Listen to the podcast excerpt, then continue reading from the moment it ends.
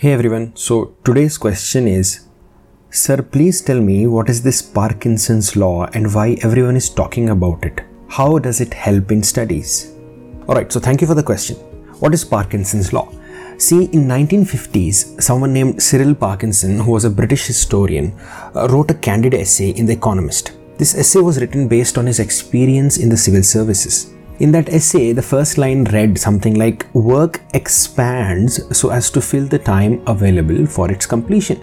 Like if something must be done in a year, it will be done in a year. And that became his infamous law. When I say law, it's not really a law, unlike Newton's law, but people presume it to be a law of sorts. Anyways, let me explain. For example, say you have something to do and you're given an year to finish it, you will most likely take one full year to finish it. And if you had only one month for the same job, you would most likely finish it in one month only. So essentially, same work but with different deadlines, and you can finish it in both. How can that be? Well, that's because we human beings are like that. We postpone doing important things and underestimate the time for a task and rush as the deadline approaches to finish it. Why do we do it? Because we are semi confident creatures semi confident in many things. Especially by this age, we are semi confident in almost everything in life, especially when it comes to budgeting time for a particular task. We always feel we can do it, but end up dragging it till the very last. For example, if I had six months to complete my thesis, I would probably waste the first four months and finish it in the last two months only.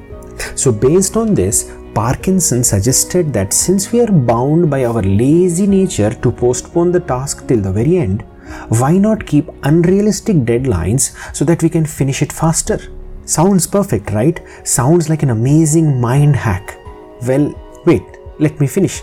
See, there are two sides to this problem. Firstly, Parkinson's law should not be a guide to set unrealistic deadlines. Why? Let me explain. See, all projects take a certain amount of time. Like you can't finish orthopedics in a day or medicine in a week because complex subjects need more time. That's why, if you set unrealistic deadlines based on Parkinson's law, it will make you anxious and can break your confidence, forcing you to lose interest in the subject. On the other hand, you should not be too relaxed with your timelines, like allowing yourself a good two weeks for ortho and four months for medicine. That's also not a good idea because then you will never finish anything on time. So, what should I do, sir? See, I feel Parkinson's law is best used as a question to set deadlines for your targets. For example, the reference deadline for completion of ortho is say 5 days based on the study planner or whatever your friends or seniors say. So now you know that ortho will take around 5 days. You have your baseline of duration. Next thing you should do is ask yourself this question what should I do to finish ortho in 5 days? How should I go about doing it? What are the things I need to do so that I can finish ortho in 5 days? Now search for answers to these questions. When you find the answers to these questions, you will discover techniques or approaches that will help you finish ortho in 5 days or less. That's the best use of this law.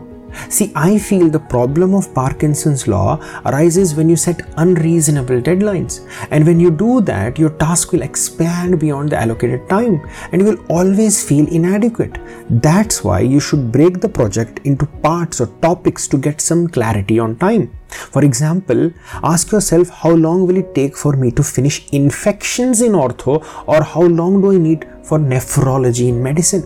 Once you have a reasonable answer, find out how you can do it with the tools you have available and just try to finish the task in that time. Keep things simple and stupid. I hope I've answered your question. Alright, guys, take care. Bye bye.